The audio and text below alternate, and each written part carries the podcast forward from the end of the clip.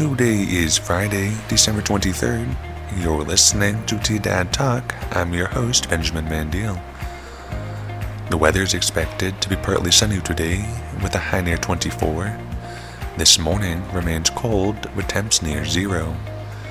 Tonight it's expected to be mostly clear with a low around 7 degrees. Now, here's your headlines for the day. Las Animas County now has a full time coroner after a change in state statute.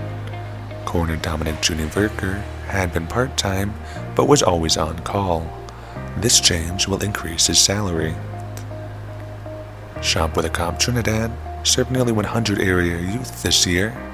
Local children had the chance to hang out with law enforcement, shop at Walmart with donated funds, enjoy a donated breakfast, and ride the Trinidad trolley or in one of the police cruisers. Chief Glorioso said the best part of it is seeing the joy it brings to the kids. A fundraiser for Club Q survivors raised nearly $4,000 last Friday.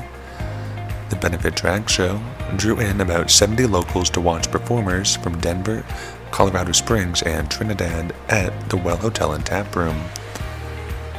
Enjoy the holiday weekend and stay warm, Southern Colorado. We'll be back next week. That's the news. Listen daily on TDAD Radio, Spotify, Apple Music, or wherever you listen to podcasts to keep up with Las Animas County and Colfax County, New Mexico happenings.